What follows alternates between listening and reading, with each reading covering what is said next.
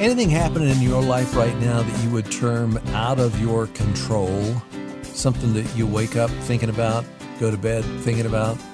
Financial issue, maybe? Will the loan come through? Will the company downsize? Will I keep my job? Will I get the job I'm looking for?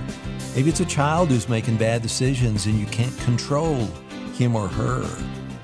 Will the diagnosis be dire? Will the surgery be successful or if you're like our guests today, the question is will we be able to have children? Or will the adoption come through? If you feel out of control, I want you to hear from Lauren and Michael McAfee because they've been through some really deep waters of unmet expectations. And the byproduct of that is in their lives a deeper intimacy with God. You're going to hear their story straight ahead on Chris Fabry Live. Welcome to the Radio Backyard Fence, our Monday edition of the program. Let me thank our team making the connection today. Ryan Conahey doing all things technical. Trish is our producer. Anthony will be answering your calls. Our other team members are people who support us. We have partners who give each month, friends who give a one time gift. This month, their thank you is a story from my heart I just got a text before the program from a friend who said I was up late last night. I kept reading. I kept saying, "Just one more chapter. Just one, just one more chapter." And a, and a writer loves to hear that. He finally finished this morning. He went to bed after midnight last night, but he said, "I didn't guess one of the main twists in the story, and I'm not going to give it away. I always try to keep you guessing with with uh, my novels." Let me send you a copy of Saving Grayson. Grayson has early onset Alzheimer's he wants to go back to his hometown and solve a mystery before his memory fades. I think it will engage your heart, your mind, your soul, might give you some comfort. And if you're struggling with someone you love who has Alzheimer's, give a gift of any size. We'll send you a copy of Saving Grayson. 866 95 Fabry is our number. 866 953 2279. Or you can give at the website chrisfabrylive.org. And speaking of fiction, I get to host the Christie Awards this Thursday night. The, the Christies celebrate excellence in Christian fiction. There's like 10 different categories. Janette Oke is going to be there to speak. I met Janette Oke back in the it was late 80s or early 90s. And now fast forward, you know, 30 years later, Janette Oke does not look any different than when she sat in the studio back then. But if you go to um, chrisfabrylive.org and you click the green Christie Award button there. You can come alongside us. Uh, you'll get sent a code. It's absolutely free, but you have to get the code in order to get in. They need to know how many people are going to be there. So if you want to watch the Christies and see yours truly, I'll, I'll put a tie on just for you. click Christie, the Christie green button at chrisfabrylive.org. Michael McAfee is president and founder of Inspire Experiences. He's a PhD student studying public theology at Southern Baptist Theological Seminary, teaching pastor at Council Road Baptist Church in Bethany, Oklahoma. Lauren Green McAfee is founder and visionary of Stand for Life. She serves as the ministry director at Hobby Lobby. She worked with her dad, Steve Green, while he founded the Museum of the Bible in Washington, D.C. Maybe you've heard of it. She served as curator Artifact Collect Manager and Director of Community Engagement. She is going for her PhD as well. Can you believe that? And they had time to write a book together titled Beyond Our Control Let Go of Unmet Expectations, Overcome Anxiety, and Discover Intimacy with God. From the response we've seen just on Facebook in that question, what situation are you in that feels beyond your control today? There's a lot of people who are living this. Lauren and Michael, welcome to the program. How are you doing today? Hi, we're great. Thanks so much for having us. Yeah, Chris. excited to be here. Let me start with this. You two both really believe that the Bible makes all the difference in the world. You believe in the power of God's word. Lauren, you first. Amen.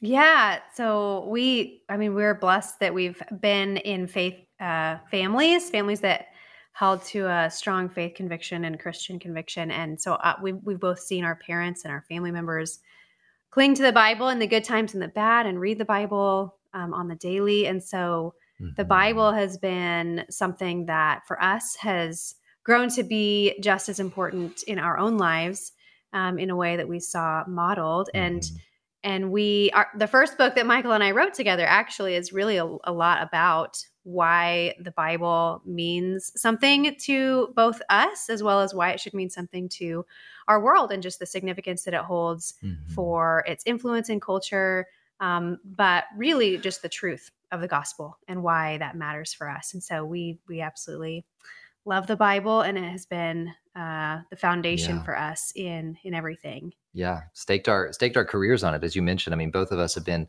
a part of Museum of the Bible. Um, prior to its opening and, and kind of in the build up towards it. And then um, that was, as you alluded to, the, the organization I founded, Inspire, exists to inspire people to read the inspired word of God. Mm-hmm. Uh, the unfortunate thing from polling is while Americans have a reverence for the Bible, uh, they don't read it uh, by and large as a, as a people, as a society. And so um, the reality is, is that for a lot of people, there's often this gap between the time that they come to faith in Christ and then, you know, fall in love with Jesus and then years later fall in love with his word, fall in love with the scriptures. And so um, it is the scriptures that when we dig into the word of God and it becomes our foundation, that it becomes an anchor and a foundation for life so that even, you know, like Jesus said in the Sermon on the Mount, the wise man built his house upon the rock, that when the storms come, that we're able to withstand even the hardest storms of life.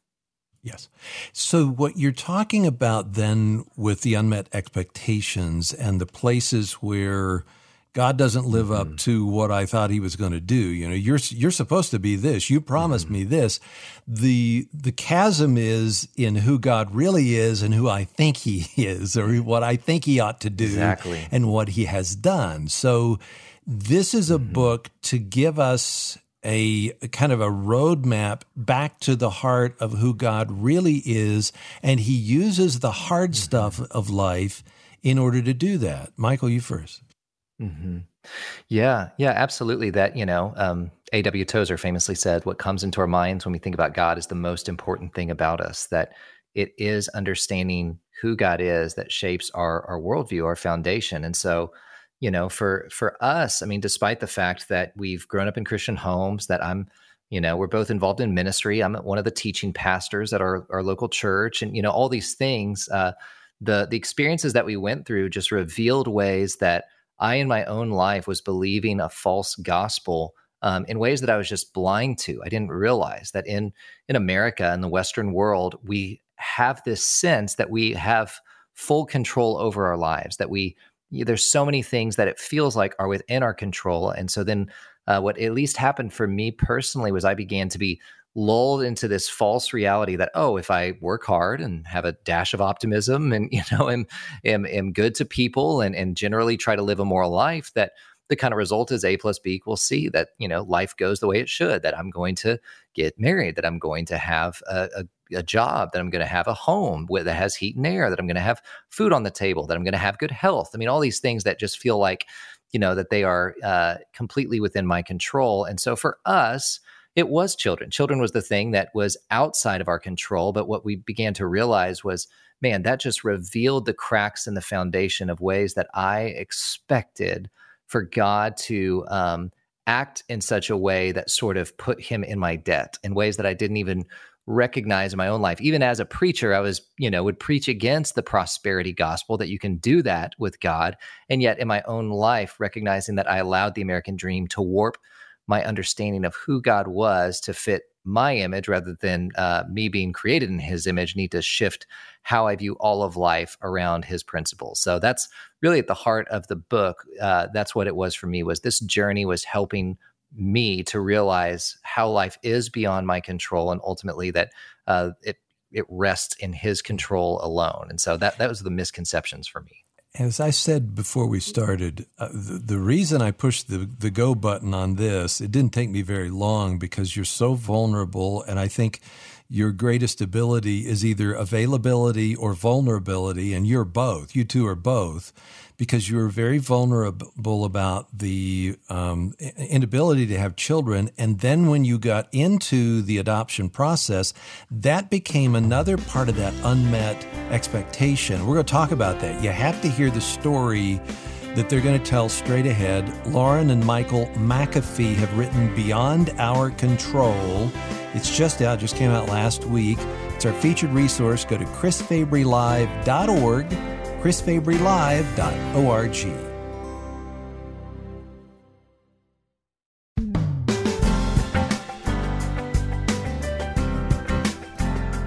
The McAfees are with us today at the Radio Backyard Fence, M C A F E E. Jennie Allen says of their book, Beyond Our Control, Michael and Lauren have walked through trials that could have broken them, but instead they felt their way to Jesus they will help you do the same. And maybe you feel broken by something that is out of your control today. I want you to listen to their story in uh, Beyond Our Control. Again, it's our featured resource. Click through to today's information right there at chrisfabrylive.org. So, Lauren, you you two had adoption instead of we're going to try to have children and we can't we're going to adoption you had adoption there first right yeah yeah and so for for me and my family i'm actually a third generation adoptive parent so my grandparents adopted one of my aunts and then my parents adopted one of my sisters internationally from China.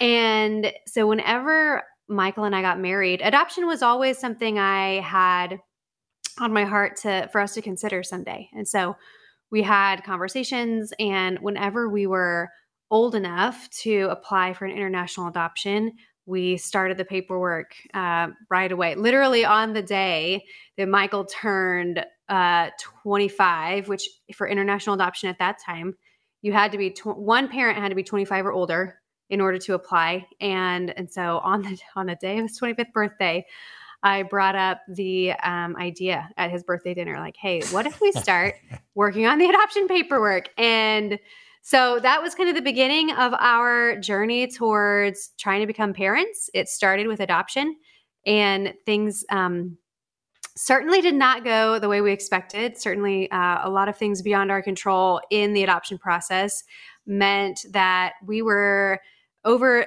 six years into the process of adoption, and we still had not been able to add a child to our family. So in that in that journey we also then started trying to grow our family through having children biologically and we found out that infertility was going to be um, a part of our journey as well. So really we were pursuing all of the ways that we could think to try and grow our family either through biological as well as adoptive um, and and nothing was working for years and years and years. And that was that was really a challenging season of just the waiting and the doing our part.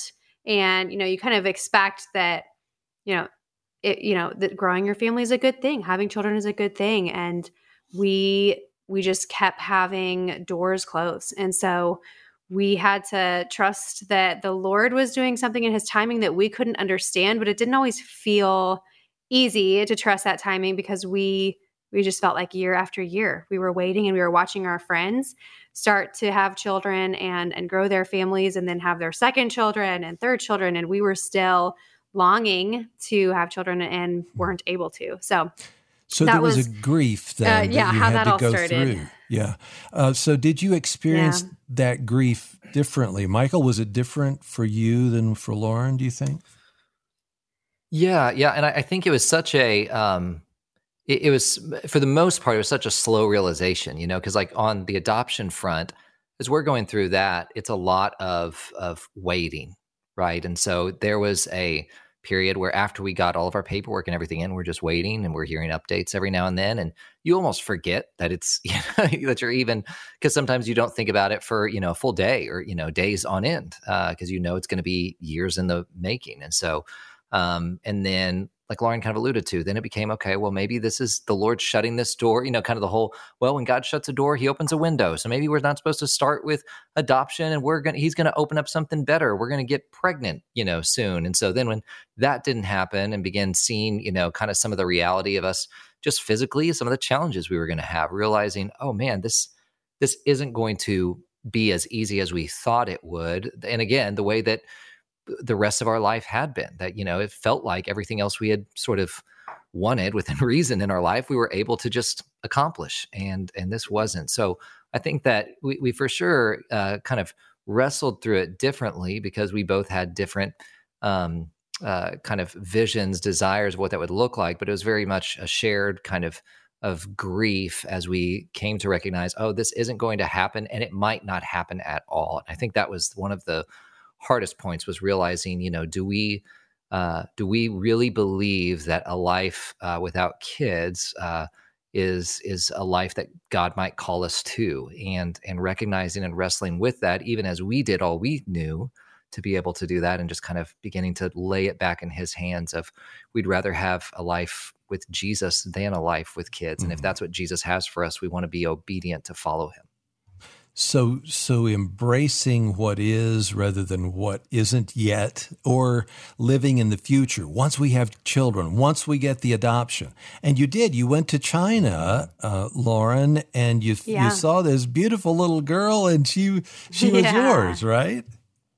That's right. Yeah. So after it was almost at seven years that we had been pursuing adoption, we finally we, we were matched and we flew to China and met our daughter Zion and brought her home with us. And so we became her parents and it was an inc- I mean there's just there's nothing quite like it to meet this child that you have been praying for and for a long time didn't know who it was and then you know for a couple months we knew we knew what she looked like we had seen her picture and then when we finally got to be there and meeting our daughter for the first time. It was just incredible and just an instant, um, you know, love for this this this child that was born halfway across the world and now is our daughter. And so we brought her home, and it, you know, it was one of those things that after such a long, long season of waiting and longing for um, having a child, we were so grateful to finally have her. And so for us to mm-hmm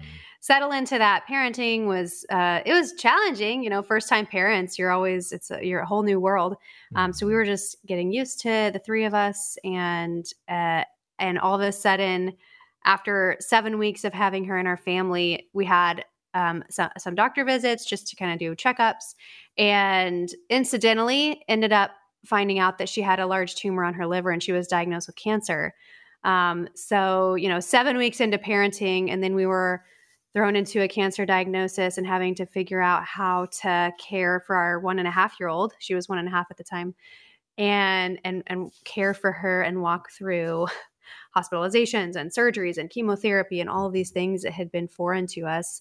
Um, and that that felt really painful to think that okay, you know, we went through this season of hardship for seven years of wanting a child, and so God finally gave us this child. And for now to us to have this cancer diagnosis felt like we, you know, how, how is this our reality that when we finally have our daughter, now she's faced with a life threatening uh, diagnosis with cancer. And that was something that was really hard to re- reconcile with my views about God and his goodness because we knew that God was in control. We knew he was sovereign and Yet, whenever you're standing in a hospital looking at your child in a hospital bed and you're not knowing if they're going to come out of this cancer, it it feels so hard to reconcile that a good God would allow this. But Michael and I both just in that season had to continue to go to scripture. The only thing that we knew would be absolute truth for us and our new our north star on what we know to be true and look again and again at okay, but what is God's character? I mean, my reality makes me want to doubt his character. This pain that I'm feeling makes me doubt his character. But what does the Bible say about our God? And over and over, we are reminded that God is in control and he is good. His character is good and he has our good in mind as well as his glory. And so, mm-hmm may you know reminding myself of those truths was so necessary felt like every minute. And to to help me just to walk through that and and and ask god to be with us in it and when i didn't feel didn't feel like he was a safe and trustworthy god i knew that he was. And so we kept turning to him even when it was hard. And yeah. and he met us there. You know he was he was with us even in our darkest days Okay, so the thing that I notice about when that happens, and I notice about my, my own life and then in others, is if I can figure it out, figure out what God's doing, you know, like Joseph, he went through thrown in the pit and the Potiphar's wife and mm-hmm. all of mm-hmm. that, and he finally rises. You know, this is so that he could save. You know, you meant it for evil, God meant it for good. If I can figure out my right. life, if I can figure out the resurrection mm-hmm. moment here, you know, your child gets a, a tumor and the doctor becomes a Christian, or I get into an accident and the per, you know, I witness to the person along the side of the, you know, I, I, I if I can figure it out, and and the thing that I've uh, has happened to me is the older I get, the less I can figure out about what God is mm, doing. Right. And it comes back right. to do you believe? Do you trust Him or not? And that's where right. Ezra comes in. And I want mm-hmm. you to mm-hmm. tell the story because now Zion is is doing pretty well today. I mean, you can read the whole story in the book, mm-hmm. but Zion's doing pretty good, right? That's right. She, she is. is. Almost four years into remission from her cancer. So, you know that that piece of our story did end with a happy uh, ending of you know successful treatment and remission, and so we're very grateful for that. But not every part of our story, as as you're hinting to, uh, does end with a happy ending. Yeah, tell me about Ezra. Sure. Yeah. So we um, one year later we we got uh, we were in the uh, adoption matching process again domestically, and it worked quite differently. It wasn't a seven year wait; it was more oh, closer to a seven day wait. I think it was ten days or something like that. And we got matched with a um, a, a, beautiful baby boy and brought him home. Um, birth mom. Uh, we got to build a great relationship with her found out about him the day after he was born and, and, you know all of the things and it was around christmas time is in december. So we're um, celebrating and uh, it's uh, at the end of 2020 and so the courts are backed up and so the court case to like you know sort of what would be you know sort of clear the pathway towards finalization uh, kept getting delayed and uh, what uh, took about a year later uh, that in the midnight hour due to some unusual circumstances that we intentionally just kind of leave private and don't get into into the book. Um, after having Ezra as our son for a year and and treating him as such, and um, our daughter seeing him as her little brother, uh, we were told that we had two hours to say goodbye to him. That the judge ruled in a way that our agency had never seen before, never heard of before in decades of doing uh, this work, and so um, we were devastated. And um, so that was almost, uh, we're just shy of the two year anniversary mark of, mm. of this, mm. you know, son of ours that having to say goodbye to him, of him taken away very suddenly. And, uh, and we're, you know, um, still grieving very much uh, his loss. And so we've not uh, seen or heard from him since. Uh, don't have any contact, any idea how he's doing with the family that has um, uh, that has him now, and uh, pray for him regularly. But yeah, it's it's it doesn't have yet the happy ending, and so kind of what you alluded to. I mean, that's uh, you know, you it's easy to look at life circumstances when you have one setback, and it's sort of the you know cliche set up for something even better in life. You don't get a job promotion, but it's actually a setup for a job that's even better for you. And you don't have this relationship uh, work out with someone you're dating, and it's a setup for a marriage relationship that turns beautiful. But for this, like, there's no there's no chance at a at a happy ending with with Ezra. I mean, at least this side of eternity. And so that's what part of even in writing this book. We were in the midst of writing this book, and it really became a book written by us for us because as we mm-hmm. were writing beyond our control studying and thinking about god's providence it made me realize that so often i do exactly what you're alluding to i want to see his good plan come to fruition in this world in my lifetime so that i can have the satisfaction of seeing the story complete and when you have the perspective of eternity and you have the perspective of oh it's not about what's good in my life it's about what brings god glory for eternity then it makes um, sense. It doesn't explain away all the reasons that we go through hardship or set, you know, unmet expectations in our life, but it gives context for it's that what God is doing. I can't see all of, and it may lead me not to a more uh, rich, happier, easier life. It may lead to a harder, worse life on this earth, uh, and yet it's going to lead to God's glory, and that ultimately, in the end, is what we are born for, what we live for, is to bring worship, to bring glory to Him. And so that that was part of of walking through Ezra's story and, and having to hand over a son that we felt like we gave ourselves up for for that year. Um, and what ended up happening was our Heavenly Father pointed us and used that to remind us of the fact that He gave up His own Son for us all. Mm. Yeah, I just want to sit and think about that though, because you know, here you've had this this little boy for a year. You've changed his diapers for a year. His little sister is watching you care for him for a year. The blankets, the, the crib that you had for him, and you have to take him and place him in some stranger's arms, somebody else, somebody you don't know. I mean, that's God, what is going on here? Because the judge thought this, what is going on here?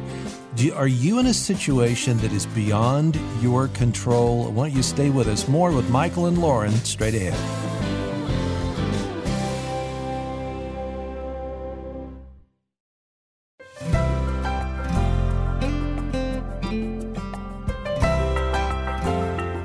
Family stood at the front of church yesterday for a baby dedication, and the pastor mentioned that when this little girl was born, she was premature and he held out his hand and he said, You could have put her right here, right here in the palm of his hand. That's how small she was. And I thought, what a picture of the work that CareNet is doing every day in a world where some look at the unborn as a problem, an inconvenience, something that will get in the way of your life. CareNet is casting a pro abundant life vision for women and men and the baby the story you're hearing today of Lauren and Michael, their two children would not be part of their family if their parents had made a different choice. I hope you'll click CareNet today at the website, chrisfabrylive.org. You'll see more of what CareNet's doing around the country in their network of 1,200 pregnancy centers that serve more than 300,000 women and men every year. It's probably going to be more this year. Free ultrasounds, free pregnancy tests, coaching, counseling, material support, education for parents, and a whole lot more. Click CareNet at chrisfabrylive.org. Uh, Lauren and Michael McAfee are with us. Lauren, you're the founder of Stand for Life. That's a huge issue. We were talking before in the break and before the program about Roland Warren's and CareNet's uh, ministry. Stand for Life, that's a big part of your life, isn't it? Yeah, I absolutely love what Roland and CareNet are doing. They're just doing great work. And it's a joy to get to partner and work alongside them in the good work of caring for families and, and caring for children in the womb and and women that are facing unplanned pregnancies. And so, with Stand for Life and my work there, uh, that's what we do. We try and equip churches and equip the the pro life organizations that they can have resources to serve families well. And and so, yeah, we we love being in that work and certainly that connects with our passion for adoption as well is because we care about women um, having you know the opportunity to parent but if there are situations where women are facing unplanned pregnancies and and and they're not ready or they don't want to parent and they want to make an adoption plan um, we need families that are able to to provide safe and loving forever families and so um, it's it's just been one of the greatest blessings for Michael and I to be able to adopt both of our children and get to be their parents. It's an incredible gift, and we can't believe we have the blessing of being their mm-hmm. parents. So, yeah, it's beautiful work to be involved in. But I want to go back to Ezra because we didn't hear your part of the story. I cannot imagine having this little one year old in your arms and you having to, in within two hours, saying goodbye and not knowing if you would ever see him again or hear about him again because of the yeah. what the court decided. Yeah, no, that's right. I mean, it was there's so much unknown and he had so Ezra had been as Michael mentioned our son that we brought home from the hospital and had a great open relationship with his birth mom and and really for most of the time he was in our home thought that he would be staying with us. And so whenever we had the sudden news that he would be leaving our home in a matter of just a few hours that was one of just the hardest i would say the hardest thing i have ever had to walk is the loss of a son. But it was such a unique loss because it wasn't a loss to death. And i think you know people can understand that kind of a loss. Um, but this was such a unique situation that our son Ezra is still out there in the world and we have no connection with him. I mean, since the day that we had said goodbye, we haven't heard or seen from seen heard from him or seen him since, and we don't know if we ever will. Um, the expectation is that we won't. So it was such a challenge, and really, in my work in the pro life space, I it gave me so much empathy for birth moms and you know whenever birth moms are making an adoption plan eh, that is a beautiful and brave choice to give life to to that child. And you know we wouldn't be parents without um, brave birth moms who gave life to their children. But certainly there's also loss you know? A woman goes into a hospital and has a baby and then she she's leaving that hospital even though it's her in our you know in our instance it was her uh, choice to make an adoption plan. There's still loss there. And so losing our son ezra really only strengthened my compassion and empathy and care for the pro-life work and wanting to care well for for women for birth moms and birth families um, as well as children who need safe families and and loving families. But it, it, it was such a such a deep loss that was hard to really, I mean, Even getting now, through every hour. Yeah, yeah, I mean, getting through every hour was hard, you know? Yeah. Um, and for anyone that's faced a loss, what, you know, it doesn't have to be the same type of loss, but just any loss that's just deep. Um, it can really feel like you're just trying to make it moment by moment. And, and so for people that have walked loss, I hope that the book will be an encouragement because we try and just share really openly about how we navigated that in ways that um, we had to come to learn how to navigate grief, which is never fun. I mean, that's like a not a fun topic. No one wants to be like, "Hey, let's talk about grief and how to navigate grief." But it's we try and give some practical tools because everyone is going to face grief. I mean, we live in a broken world. We live in a world where there is loss and and so, how can we navigate loss? How can we navigate grief in a way that's healthy for us and honors the way God created us as as human beings with emotions, and that also points us to Jesus and reminds our hearts to continue to look to Him and trust in the truths of God's Word in a way that you know even when we don't feel it, we allow that truth to sink into our hearts over time. So um, hopefully the book will be a resource for people. Um, you know, like I said, you know, people aren't going to necessarily walk the same type of loss, but everyone's right. going to face unmet expectations and challenges and grief in their life. Well, and I, I just think of that. It's the perfect metaphor, and you had to. It's not, not a story for you. It's something you lived, but it was beyond your control. It's it's out of your hands the authorities make a decision like that, and you could you could have run, you could have hidden for a while, and that you know that's not going to work, and that's not going to be good for Ezra either, yeah. because of the pain that that you would take him through, and then the other uh, side of things. So, um, how do you? How I think of Job though you slay me, yet will I, tr- I trust in him. I'm going to trust in God. Even if I die, I'm going to trust in him. It, it sounds like, Michael, that's part of what you had to do every day. Yeah, yes, every day. That's exact that's the operative term. It's it's a day it was a daily decision. I mean, from the the first day that we kind of had him um, you know, from from our perspective, there's a triad when it comes to any adoption, and we only intentionally in our book are kind of representing the perspective of the adoptive parent. But it every single day was a decision to um, try to trust God, and it wasn't like uh, it it it wasn't a perfect. Um, oh, okay, you know, like we weren't immediately like content. We're still not content with what God has had in His plan. I mean, it's a grieving and a lament every day that we're you know even as we talk to you right now. We're in the same living room where we were when we had to sit down our daughter and and tell her, you know, Zion, sweetie, we're we're going to have to say goodbye to Ezra. You know, in the next couple hours, um, we're not going to we're going to tell him goodbye, and we're going to pack up, uh, you know, a little thing for him and and the, little build a bear that we made for him this last week. That'll be our lasting memory. She still sleeps with her little, you know, bear she called Cuddles. And so it's like those things like still are there. The Christmas tree, you know, or that we're uh, up in our living room are still up now. And so, like, there's a lot, and I'm sure for a lot of people, like the holidays have that sense anyway, even if you didn't have a loss at the holidays of, of, having reminders of people that aren't there around the, the you know table at Thanksgiving or Christmas that you miss. And so choosing even in those moments to say, God, I don't know what you're doing right now. I don't know why you would have us go through this. I know that you love us. You know, I know it in my mind. I don't always feel it in my heart. Um, but Charles Spurgeon, that you know, has that classic quote of God is too uh, wise to be mistaken, and He's too loving to be unkind. And when we cannot trace His hand, when we don't know what He's doing, we can learn to trust His heart. And so that's been for me just a daily um, uh, battle uh, a daily battle to be in. And some days it drives me to my knees and just feels, you know, crippling. And I have to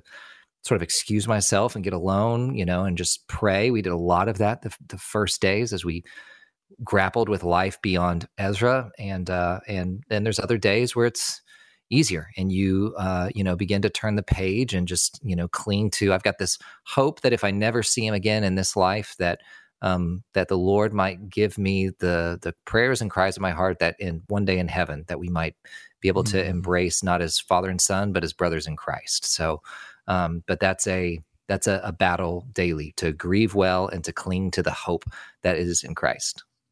Do you look at the street? Do you ever look?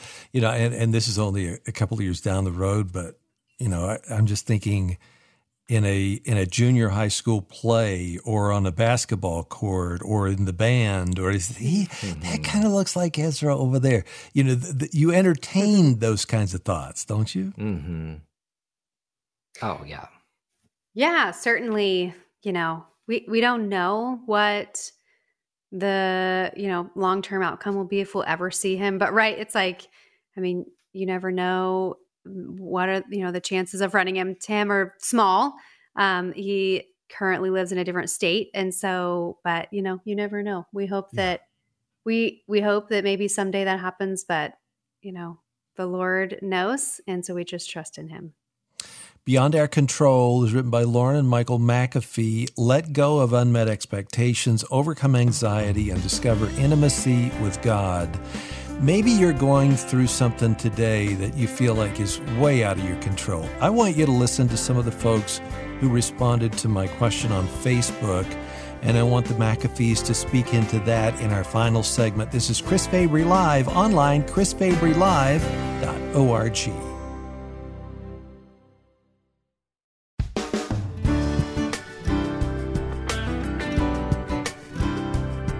Beyond Our Control is the book by Lauren and Michael McAfee. You can find it at the website chrisfabrylive.org.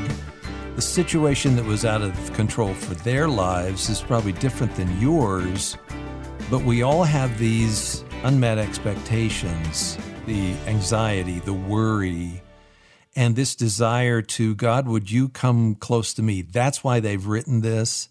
And it's one of the reasons why I wanted to have them on to speak into what's going on in your life.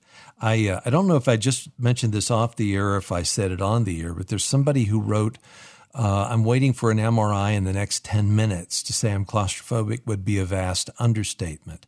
That was from Cheryl, so I think Cheryl's already been through that ordeal today. Um, Amy says, I have a current horrible case of COVID that has caused severe body and brain inflammation. I thought I was dying.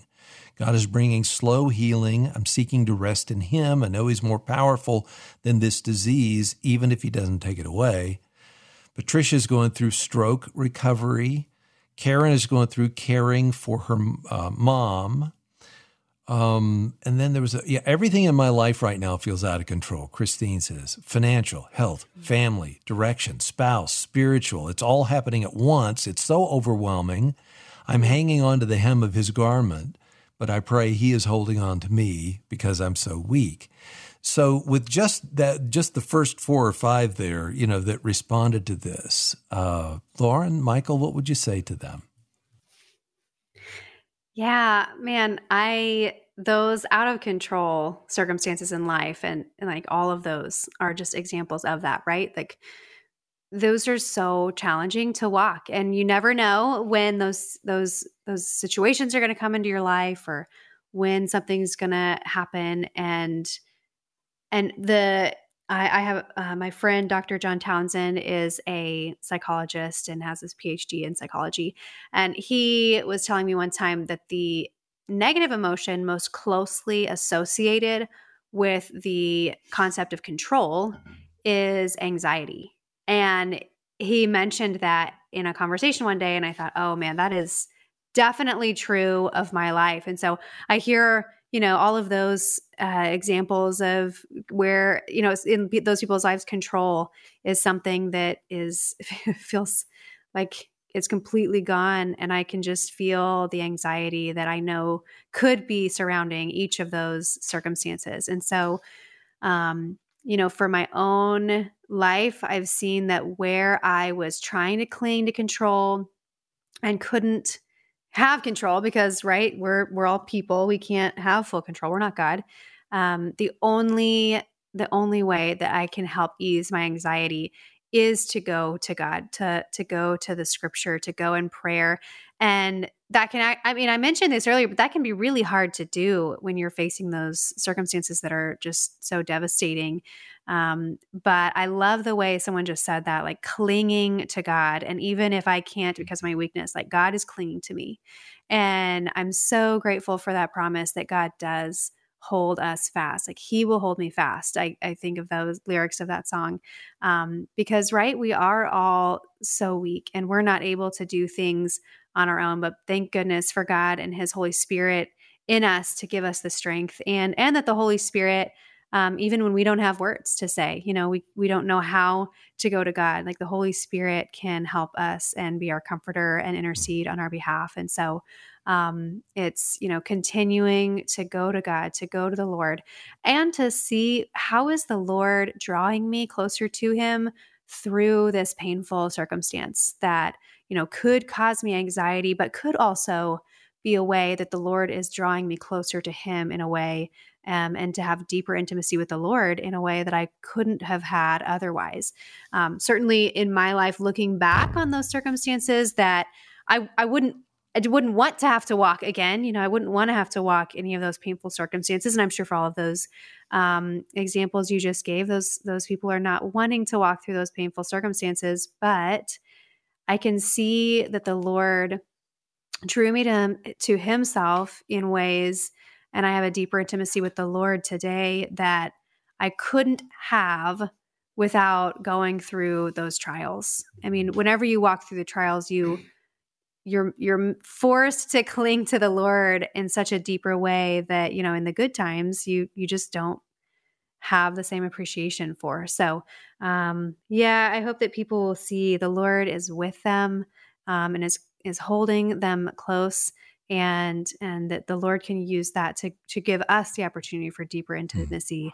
with him aren't you grateful for the psalms because you just see this vulnerability and this reality and the lament and and not pretending anything you don't have to pretend with god and isn't that part of what prayer really is michael that just being real with mm-hmm. him yeah, yeah, absolutely. Yeah, I mean that's I know in our own journey, like there was times when with Zion and with Ezra, there were times that I would go to God and I would be in tears. I would times I'd go to God and I'd be I've literally yelled prayers in my car, you know, towards them. I don't even know if I can call them prayers, but they at least reflect the psalmist in some ways of how they speak to the Lord at times of just what are you doing? Why why would you do something like this? You know, with with with Ezra feeling like, you know, Lord, if if you kept Ezra in our house, like we're gonna he's gonna grow up and hear the gospel, he's gonna grow up in a church, he's gonna go to a Christian school, like all these things. Why would you not give him that? That when we, you know,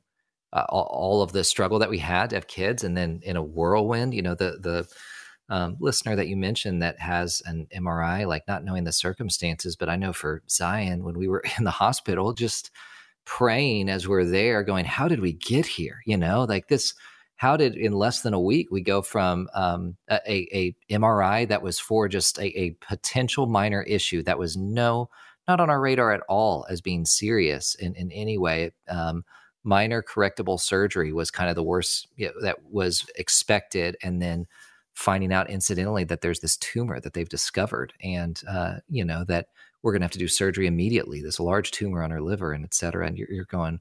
I remember walking with you know holding my daughter and, and walking down the hospital um, hallway and just that that old you know kind of of, of um, phrase or whatever of I don't know what tomorrow holds, but I know who holds tomorrow. Of just God, I don't know what you're doing. I don't know why you brought us here, but I can look back and see your faithfulness. And so, even though with everything in me, I want to control the situation, I trust you with it. And so, for that person that's going through it, you know, just pray that, man, that you would have the grace to do the same, that the Lord would make himself, his presence, ready and available for you in that hour that you need it the most. I love the way that you two have written this because it's back and forth, you know, and you will say, Laura, I'm going to get out of the way. I give the mic to Michael now here, but you just go back and forth and you're just real. And as you said a little earlier, th- this may not be where you are, but whatever it is that you feel is out of control in your life, I see another person here who says, "I felt my prodigal had hit bottom, and it's it's even further down, and I'm so worried, and I'm so heartbroken of choices made by this this child of mine." Whatever feels out of control, God wants to be with you in the middle of it. And this is a great book that will is thoroughly biblical, titled Beyond Our Control Let Go of Unmet Expectations, Overcome Anxiety, and Discover Intimacy with God. And John Townsend does write the, uh, the foreword to the book as well. It's our featured resource, chrisfabrylive.org. Lauren Michael, thank you. This hour has gone by so quickly. Uh, you, you give the uh, little Zion a big hug, and the new child, Zara, and come back and see us again. Thanks for being real. All right. Thanks for having us. Thank Chris. you. Chris Fabry Live is a production of Moody Radio, a ministry of Moody Bible Institute, online at chrisfabrylive.org.